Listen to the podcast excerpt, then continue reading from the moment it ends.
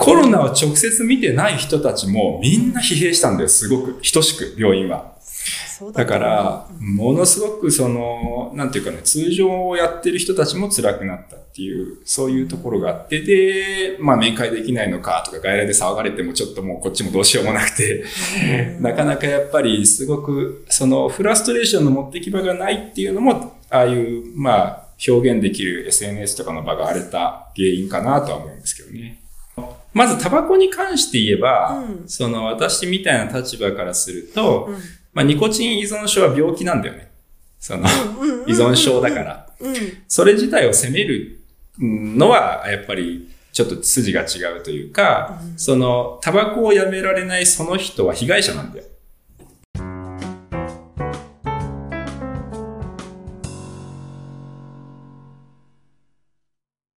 このポッドキャストをお聞きの皆さん、こんにちは。40歳からのお仕事図鑑、聞き手役をしております、小林みどりです。さて、この番組はあなたの知らないお仕事の世界を紹介するものなのですが、今回も前回に引き続き、看護師をしている大沢拓さんに出演していただいております。呼吸器の認定看護師として長野県内松本市の病院に勤務している大沢さん。今回はですね、コロナ禍、病院では何が起きていたのか、そして大沢さんがなぜ看護師を目指したのかという理由を聞いています。それでは40歳からのお仕事図鑑、お仕事名、看護師。早速スタートです。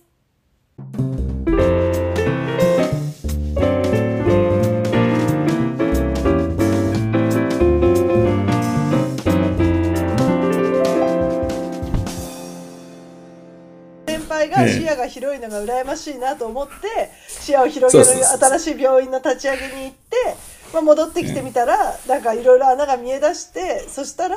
たまたま自分が配属された場所で次のステップがあってしかもよくある会社がお金を出して勉強に行かせてくれる資格を取らせてくれる。これは自分のお金だったら行かないけど会社のお金なら行くっていうので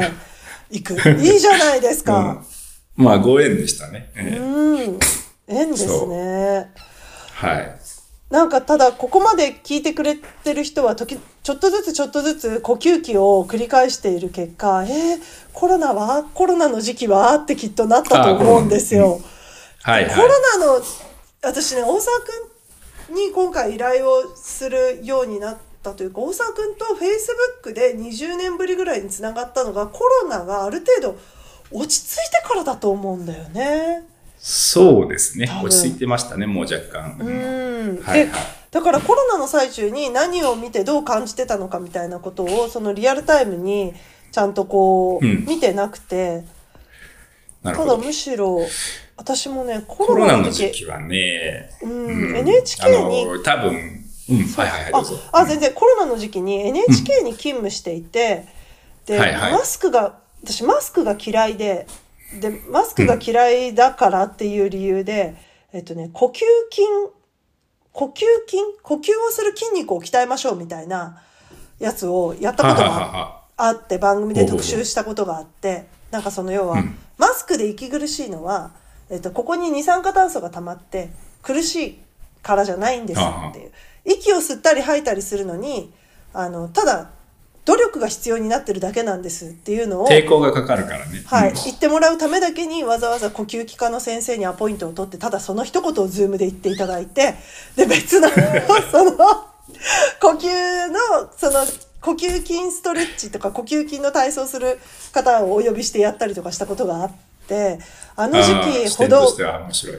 呼吸器にあれほど注目が集まった時期はこのわなこの100年ぐらいなかったんじゃないかってぐらい、呼吸器にみんながコロナで注目したと思うんですけど。うん一般的にはそうでしょうね。うん、あの、医療界隈だとね、やっぱりなんか新型インフルエンザとかもあったし、まあ、パラパラとやっぱり呼吸器フィーチャーされるようなタイミングはあったんですけど、まあでも、多くの人がやっぱりその、あの、呼吸器にコロナでね、注目して、人工呼吸器足りないとかニュースになってたし、うんうん、あの、酸素センターとか行って、まあ、要するに会場に脳死呼吸どんどんどんどん置いただけの、うん、なんていうか、うんうん、まあ、センターかなんだったかっていうのまで話題になったりとかしてたので、まあ、なんし肺炎がひどかったからね。だから、そう、当然呼吸器って注目されたと思うんですけど、コロナの時期はむしろ私はね、あの SNS ではスーンとしてましたもん。何も言わなかった。まあ、それはね、わかるよ。なんかこう、黙ってた方がいいっていう判断をした方がいいとも思うけど、あの、そう、無難なことしか言わなかったというか、当たり前のことしか言わなかったと思うんですよね。その、すごく噛みつく人も多かったし、うん。ものすごく分断がやっぱり深まった時期、まあ震災の時もそうだったと思うんですけど、あの、やっぱり、あの、そもそもお互いの用語の定義が違うので、うん。その限られた言葉しか出せない SNS で議論になんかなるはずがないんだよね。のなんだけど、あの、なんだけど、あの、一生懸命発信してる人たちもいたりするし、で、人なので疲れ切って心ない言葉たくさん見たから、すごく言葉が先鋭化して、ああ、ああって感じで業者の方もひどいこと言ってたから、うん。あの、まあ、すごく SNS はあの時期辛かっただね。あの、一般的な看護師なんかは、やっぱ見てたら辛いから見なかったんじゃないかな。あ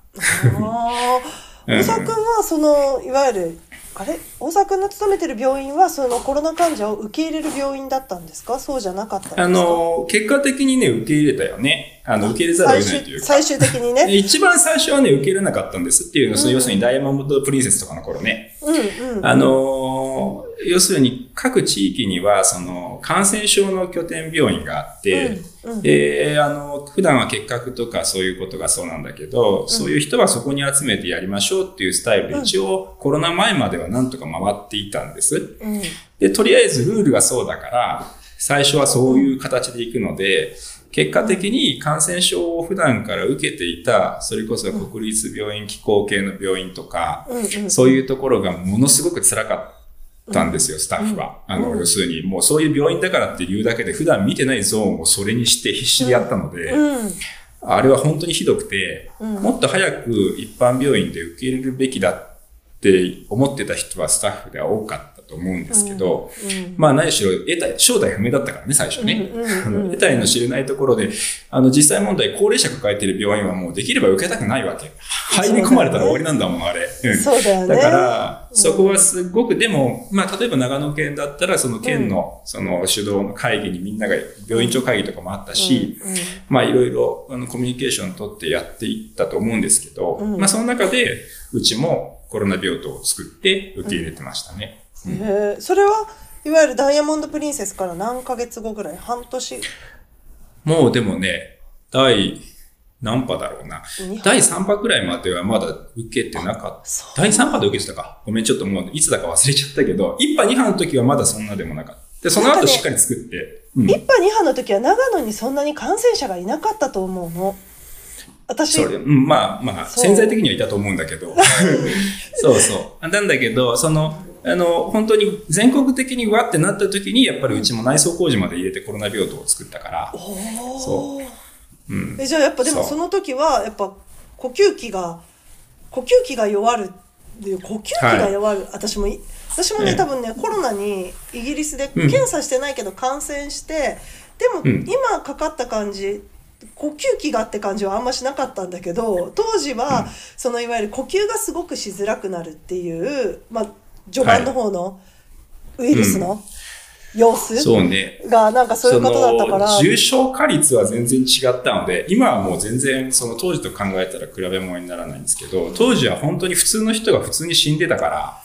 その人工呼吸器必要になる人がめちゃめちゃ多かったんですよね。その、立ちの悪いタイプの間質性肺炎のっていうひどい病気があるんだけど、その病気のひどい発作みたいな影がうわっと出て、普通のウイルス性肺炎でもこんなんならねえだろっていう影になっちゃ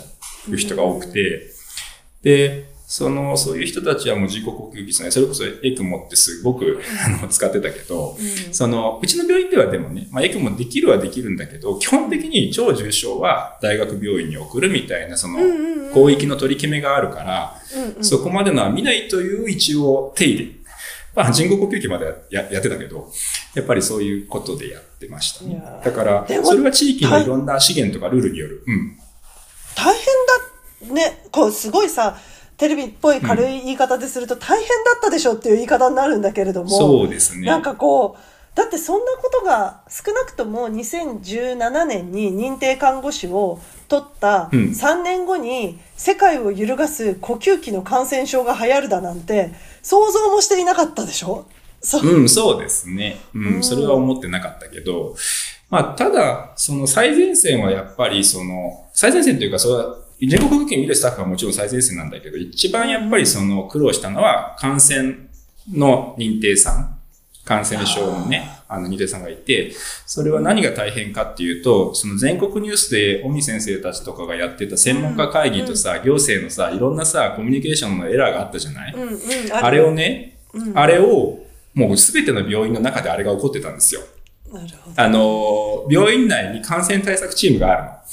どの病院もね、その感染対策ナースと感染対策ドクターがいて、そのインフェクションコントロールチームは、まあ、あの、行政で言うとこの専門家会議に相当すると思うんですけど、その、しっかり専門的な分析をして提言はするけど、決定をするのは病院管理部の政府なの。だから、その政府の意向っていうのは必ずしもイコール感染対策チームの意向100%は反映しないんだけど、そのいろんな経営判断とかもあるからね。で、その中で、あの、やっぱり感染対策チームにたくさん問い合わせが行くし、感染対策チームがやっぱり文句の矛先になるしっていうことが、すべての病院でやっぱり起こっていたので、だから感染対策の本当に認定看護師さんたちなんかはすごく辛い、辛い3年間だったと思うよ。いやうん。で、もう一個は、うん。大沢くんはそのコロナ禍の時は、大沢くんがやってるその呼吸器の私は呼吸器の先生にお話を聞いた時にその通りだと思ったのがあってコロナの患者さんが増えたからといって、うん、COPD とか肺がんとか喘息の患者が減るわけじゃないんですよ。っていうのを言われてその通りですねっていうお話をしてだからその減るわけじゃないってことだけ分かってもらえますかって言われてはいそれは分かりましたっていうお話をしたことは 覚えてるんですよね。多分ね、それはね、その慢性疾患って呼ばれる糖尿病とか、うんうん、その治らない病気ね、ずっとお付き合いするタイプの病気を持っている内科系の先生とかスタッフは誰もが頭の中にずっとあったし、うん、それに癌の先生たちも癌の検診率とかが下がっちゃって、みんな来ないから、うん、あの、癌が悪くなるんじゃないかみたいなニュースもあったと思うんですけど、うん、そのコロナが新たに出現しただけで、それまでだってカツカツでやってた病気たちは何も変わらないんだよね。で、その私の場合はその特にさっきから何回か言ってる COPD っていうその肺気腫と慢性気管支炎っていう病気が合わさったようなね、あのその息が苦しくなっちゃう病気は、あのね、重症化、軽症化に限らず、その、動くか動かないかっていうのが結構重要で、その、普段動いている人の方が重症でも、軽症の人より寿命が長いの。身体活動性って言うんだけど、普段からいろいろ積極的に動き回ってる人の方が、そう、あの、長く生きるっていう、そういう、まあ、独立した因子になってて、だからね、コロナでみんな閉じこもっちゃったわけ。病院に来るのも。だから私、これから疫学的に出てくると思うんだけど、コロナ禍で COPD の人の寿命が縮んだんじゃないかと懸念していて、で、それをちょっとだから何とかしなきゃってずっと1年目の、コロナ1年目の時から多分私たちの周りの人間はやってて、どうやったら心配なく出かけてもらって、で、どうやったら閉じこもらずに、で、苦しいけどマスクしたりとかしなきゃいけないシチュエーションもある中で、治療ちゃんとさっき言った吸入薬とかちゃんとやってもらったり動いてもらえるか。その吸入薬も一緒にやってたのがコロナだから目の前で一緒に見本見せたりとかできなくなっちゃったわけ。だからやっぱりそういうのとかもすごく影響を受けて、今だからちょうど鳥さん言ってくれたのすごく重要で、うん、コロナですごく人工呼吸器足りないとか救急とか集中治療のとこはすごくフォーカスされたんだけど、その周りはもうものすごく影響を受けていて、その、今言った通常診療だけじゃなくてね、要するにコロナ病棟を作って、そこに普通の病棟から人員を集中させて、他の人とクロスしないようにコロナ専門要員にしたりとかして人を出すわけ。で、さっき言ったみたいに、カツカツでやってるとこから人を抜かれてるんだよね。だから、コロナを直接見てない人たちもみんな疲弊したんだよ、すごく。等しく、病院は。だから、ものすごくその、なんていうかね、通常をやってる人たちも辛くなったっていう、そういうところがあって、で、まあ面会できないのかとか外来で騒がれてもちょっともうこっちもどうしようもなくて、なかなかやっぱりすごく、そのフラストレーションの持ってき場がないっていうのも、ああいう、まあ、表現できる SNS とかの場が荒れた原因かなとは思うんですけどね。うん、思います。なんかその、看護師さんも、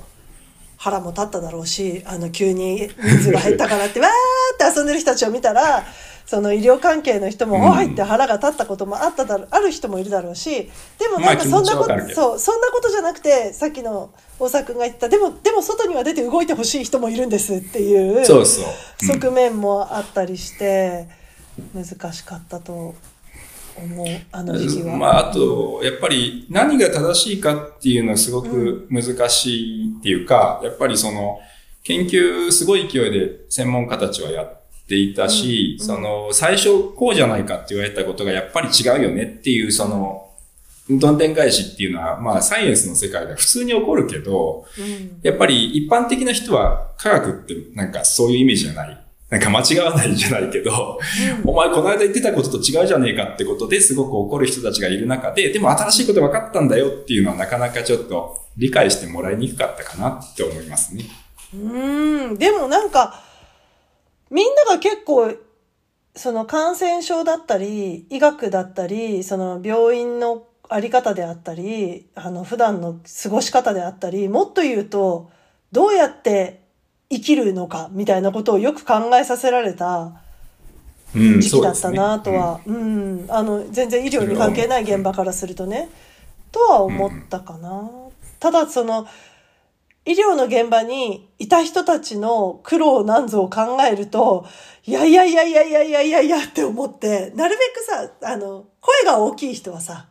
いろんなことをお伝えするじゃない。うん、でもさ、声が大きい人の意見がさ、必ずしもさ、全員の意見ではないじゃない。わかる？だからその、その現場にいろんな職種で、声が大きい人が発してることが、その職種の人が思っていることの8割ではない場合があるじゃん。実は2%の意見だったりとかさ、はいはい、でも相違が取りづらいなって思っていたから、うん、まあ別に大沢くんに相違を聞こうって思ってるわけじゃなくて、大沢くんの意見を聞きたいなって思ったので、はいはい、うん、だから特にそこら辺を、うん突っ込んできそうですね。地方の看護師、一看護師としてはそういうことを感じながら、まあでも目の前に患者さんいるから、まあじゃあ明日も仕事って感じだったんですけど。うん、大変だったね。もう今はコロナ病棟はないんですか？コロナ病棟自体はね、一回解散というか、その、まあ、で、今はね、もうすべての病棟でちゃんと対策をしてコロナが出たら見ます。何それもうなんか すごいことになっちゃってるよ。だってもうそれ。あの、いや、もうだってコロナは終わらないんだよね。うん、そのコロナ禍っていうことは定義、言葉の定義づけによっては終わると思うんです。うん、そのコロナ対策を全てに優先させても、子供たちが我慢してみたいな時代は、これで終わるんだと思うんだけど、うん、その、新型インフルエンザが新型が取れて、今普通のインフルエンザとして回っているように、あ、今度来た人コロナよ、はいはい、みたいな時代になるんだよね。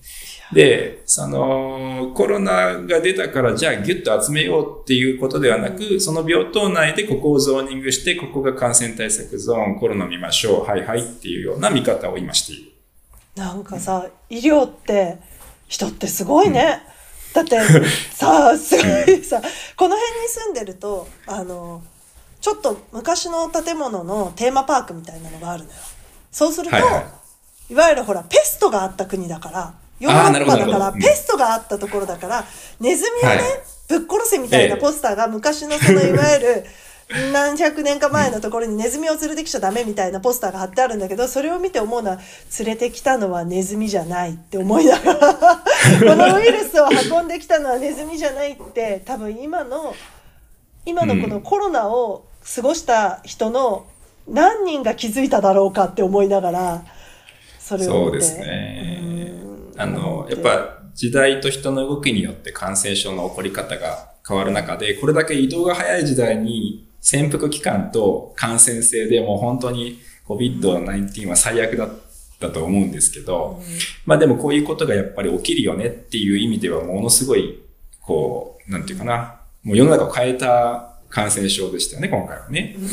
そう。だから、私たちもだからこれに備えなきゃいけないよねっていう、まあ感染症の専門家の中ではそれを、その唱えてた人は当然コロナ以前からいたんですけど、うんうん、それが、まあ、ようやくみんなが実感を持ったんだろうと思うし、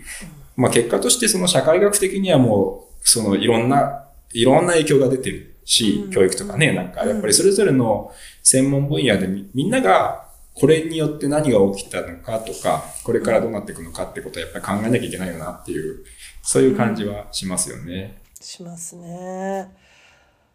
感染症のお医者さんは、ほれ見たことかって思ったと思うんですよね。だから言ってただろ ほれ見たことかまあ、そういう気持ちが、はあってもおかしくないし、うん、あまあ、うん、あってもいいんじゃないかな。あの、あんまりそんな、なんていうか、こうなんかやり込めるような感じじゃなければ。あの、私たちの立場はさ、やっぱり、その、さっきね、いろいろ大変だったよねって言ってくれたのは確かにそうかもしれないんだけど、うん。うん、まあそれはさ、そういうことがあったら引き受けるポジションに自分がいるっていう自覚は持つべきで、その、なんていうかな、その、ほら見とことかの気持ちはあったとしても言っちゃいけない立場だと思うし、そのだ、だってそういうこと言い出したらさ、すごい生活習慣病で明らかにその人の行動が原因で来る人とかを見れないんだよね、そんな気持ちだったら。それさ、すごい私ね、話をね、こう、話の腰をバキンと折るような話をして申し訳ないんですけど、はい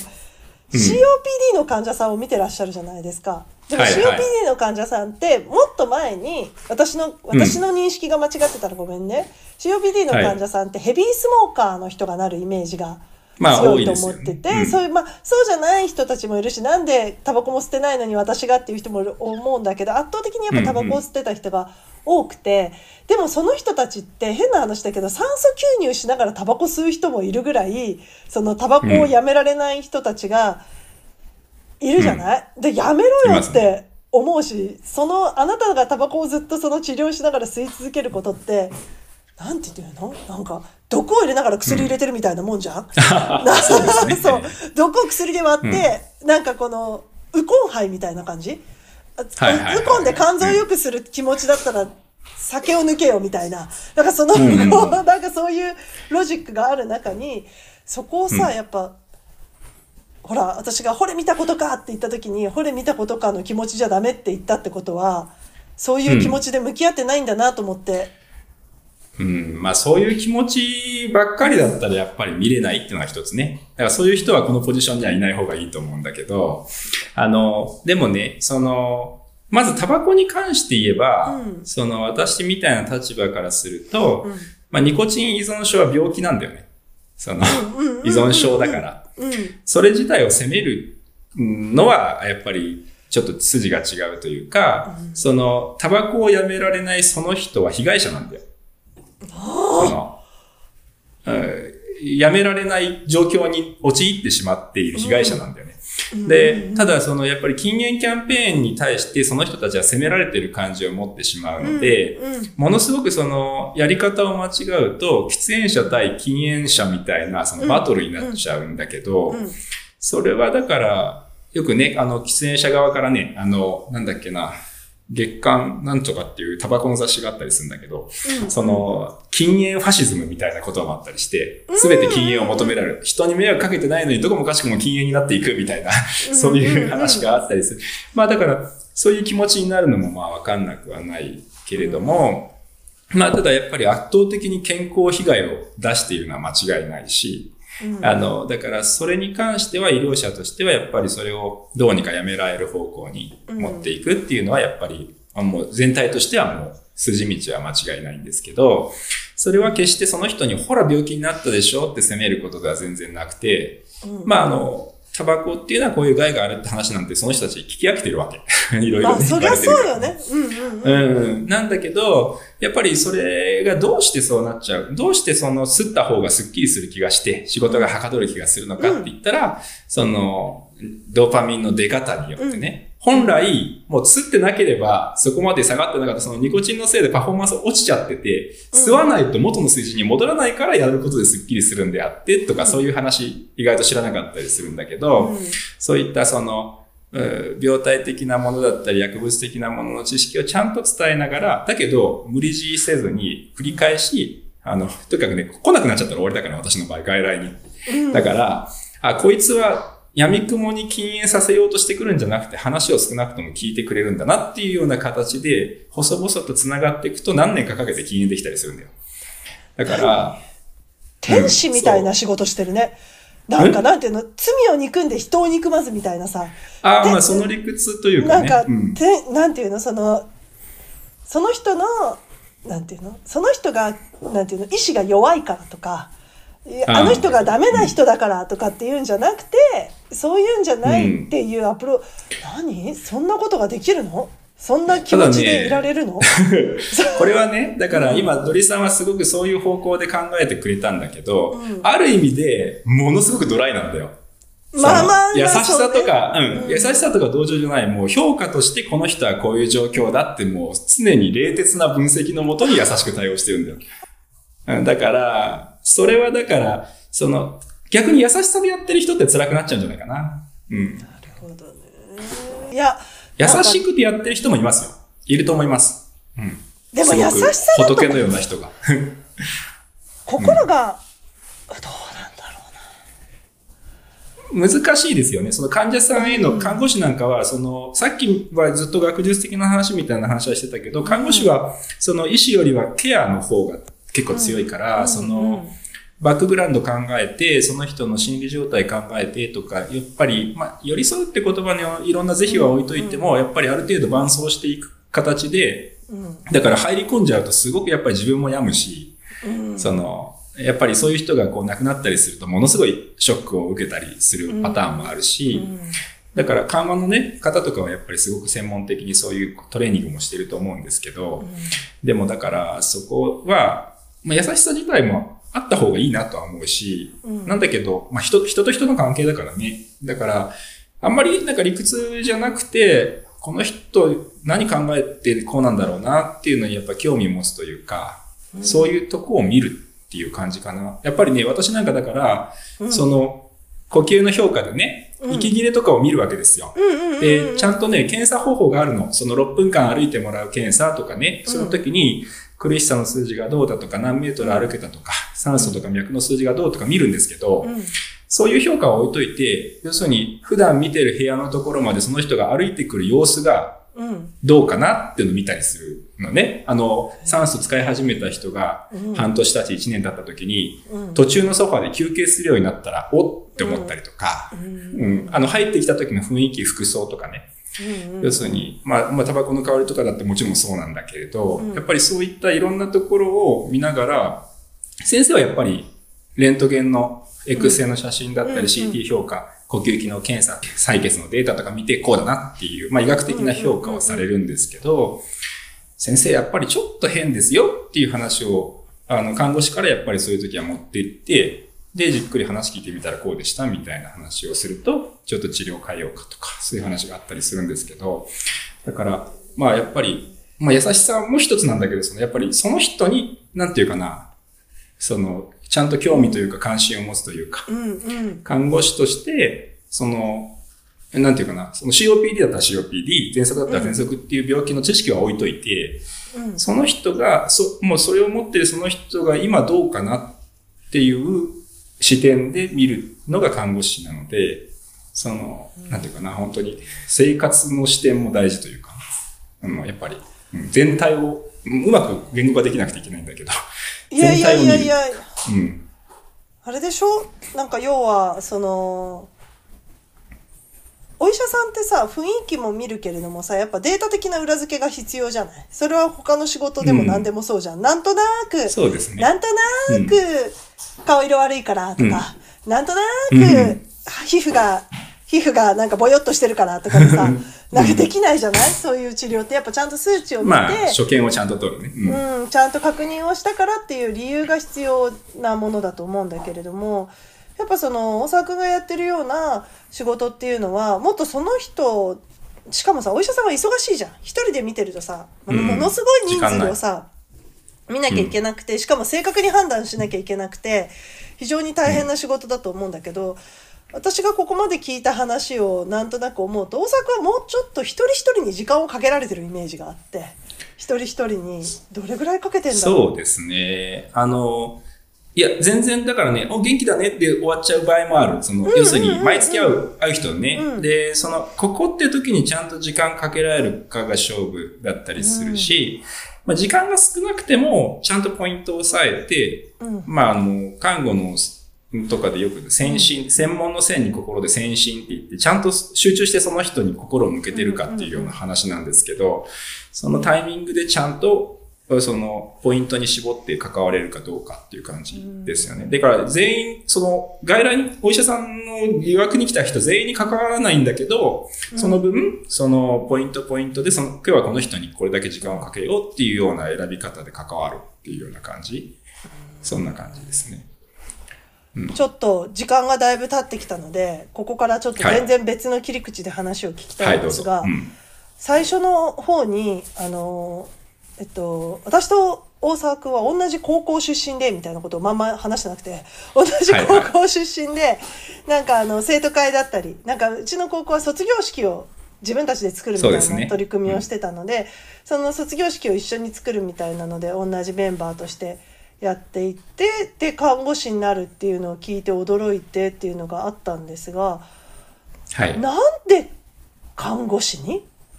そうです。根本的なとこ話してなかったわ。いや 男性で医療に興味を、もうすごいさひどい言い方すると男性で医療に興味を持った人で医者になれないって思った人は理学療法士さんとかさ多いね、うん、そうになるイメージ、医者にも薬剤師にもなれないって思った人はもう一回言うけどリハビリの方向に行くイメージが多いのに、なぜ看護師に、はい、そうですね。うん、あの、なんでかっていうと、これもまあタイミングとか流れだと思うんですけど、うん、そもそもが私、その進路っていうことを、まあ高2くらいで考えたときに、うん、何になろうって、ね、消防士になろうと思ってたんですよ。あ、似合うね。に、似合うよ。陸上部だったでしょ、うん、陸上、こんな感じ？水泳部、水泳部。そっか、水泳部か。私陸上部だと思ってた。こんな感じの消防士さん、取材で会ったことあるよ。こんな、あの感じの、うん、あの感じの、まあまあまあ。あの、消防士になろうと思ってたから、もう、その、選択も全然数学系とか全然取らないで、英会話とか取ってたし、その、あるんですけど、そう。ただ、あの、今勤めてる病院のね、その、高校生の一日看護体験っていう企画を結構、その学、つながり学生作ってね、将来の就職とかに種をまく意味でやってるんですけど、うん、それのポスターが教室に貼ってあって、で、応募していったんですよ。そんなの貼ってあったっけ？そうそう、貼ってあった。たまたまね、多分ね、その今までも行った人がいて、そういったつながりで貼ってあったと思うんだけど、それでね、うんと、そこにね、そのポスターにたまたま男子学生も歓迎って書いてあったんだよね。へー。だから、あのポスターがなければ今の私はないと言っても過言ではないと思うんですけど、あれ見て、そう、よし、じゃあちょっと男子もいいなら行ってみようって正直だから私申し訳ないんだけどね、男性看護師がいるって知らなかったの、その時。あ、なるほど。看護師さんっていうのは女性の仕事だと思ってたんだ。そうそう。で、当時、本当にまだ公式書類も看護婦括弧師だったし、今は看護師だけど。そうそう。だから、え、男もいいんだって言って、まだナースマンとか流行る前よ。だから、全然、全然だったの。で、それで行ってみて、行ってみたら、ちょうどたまたまその、見学した病棟に男の看護師さんいて、ハキハキと働いていて、で、あ、これは、あの、まだ一つかっこいいかもって思ったっていうかね。なんか、うん、あ、そういうのあるんだっていう興味と、あと、希少性 いない。他に全然いないみたいな。そういう、なんかやっぱりね、ちょっと天の弱なとこあったっていうかさ、なんかあんまり人がやってないところやりたかったっていう、そういうのがあって、根本的な方向性がやっぱりさ、その社会貢献したい雰囲気はあったんだよね。消防士目指してたあたりもそうなんだけど。そうね。だからその中で、その目的にも合致するし、うん、まあ病院で働くのもいいかなっていう感じでやっていった時に、その当時看護師さんになるんだったら、うん、一番近いのは大学の医療技術短期大学がすぐそばにあって、うん、で、そこを受験かなとか言ったら進路指導のね、あの、多分ドリさんも覚えてる白髪の Y 先生に、あの、まだね、県立の看護大学できてね、えー、何年だ、4年くらいだったんですけど、まだね、うちの高校から入った人がいなかったんですよ、先輩で。ああ、なるほど。うん、で、そうそう。で、ちょっとうちからまだ入ったことないし、4年生大学もあるから大沢どうだっていうふうに、なんかもう、不愛想に勧められて、うん、あ、そうなんですかって言ったら、あの、そこの受験が一番早くて、で、うん、受けたら通ったんで、あ、じゃあ看護大学行きますみたいな、そんな感じ。で。そんな、なんかすげえコンパクトに、すげえって言っちゃった。すごいコンパクトに、なんか、ピュってなったけど、看護師さんの試験って難しい気がする。しかもなんか、数学取ってなかったら、勉強しなきゃいけないし。そう、だからね、ただね、うん、あの、センター試験当時ね、あの、一応看護大学受験は数 1A でよかったんですよ。あの、選択的に。数 B なくてよかった。あの、まあ、なんかね、よくわかんない、その、理系文系ってなんかね、あの、進路のなんかで分けてたけど、なんかね、理系文系の他に医療系ってのなんか面白いのがあって、なんだこれって思ったんだけど、なんか特殊だったよね。うん、なんかね、その医学部は理系だったけどね。いや、だから、うん、そうかっていう。まあ、た、まあ、運がいろいろ良かったし、それで、まあ、あの、通ったから良かったんですけど、はい。まあ、いろいろね、後付けの理由で言えば、昔々マレーシアにホームステイに行った時に、ジャングルの中の診療所見たりとか、弟がちょっと大病したとか、いろいろ、なんか潜在的にはあった可能性もあるし、そっちの方が美しいんだけど、まあ正直高校の時はそんなことはあんまり考えていなくて、はい。うん、そう。いいね。なんかその本当潜在的に美しい話の方を持って話さずに、高校の時に見たポスターで、かっこ男子もそうそう、もう完全にあのポスター。うん。だから、あの、その時ね、看護学生担当だったね、看護師さんの一人が、私病棟で主任やってた時の市長さんだったんだけどさ、なんかさ、やっぱりそういうつながりが面白いなって思うし、まあだからあのポスター作った人は、あの、あなたは確かに職員一人キャッチしましたよっていうことを どこかでお伝えしたい。へ えー、でもさ、すごいさ、こっから下世話な話をすると、女性、あと私はずっと男性社会に女性数名でいたはいはい、そうですね。えー、気づいたら、大変だったね。いや、大変だったのかな？気づいたら、なんか、あの、流れに身を任せてたら、気づいたら女ばっかりの女性が社長で、え、ははあの、なんとかさんの会社って男性のスタッフいるんですかって言われるぐらい女性だらけのテレビ番組制作会社に最終的に漂流していたのよ。だから別にそんなに男性社会を生き抜いてきたみたいなことはあんまなくて、結構女性に囲まれて生きてきたんだけど、ほら、大沢くんのいるところはそんなことは起きないじゃんどんなになんかさ、依存症、依存症病棟とかに行ったら男性が多いのかもしれないけど、看護師さんは。そうかもしれないね。うん、うんでも精神科とかもそうなのかな？なんかそういうところじゃない限りはやっぱ圧倒的に女性の職場で。看護師はね。うん、うん、大変じゃないですか？なんか手がワキワキしながら聞いたけど、うん、あのうん。まあ学生の頃ね実はそのその看護大学の面接行った時も、うん、なんか面接官にえらい聞かれたんだよね。女ばっかりだけど大丈夫かみたいな話3回ぐらい聞かれたんだけど。3回もよっぽど先輩そうよっぽど先輩苦労したのかなとかちょっと思ったんですけど、うんうん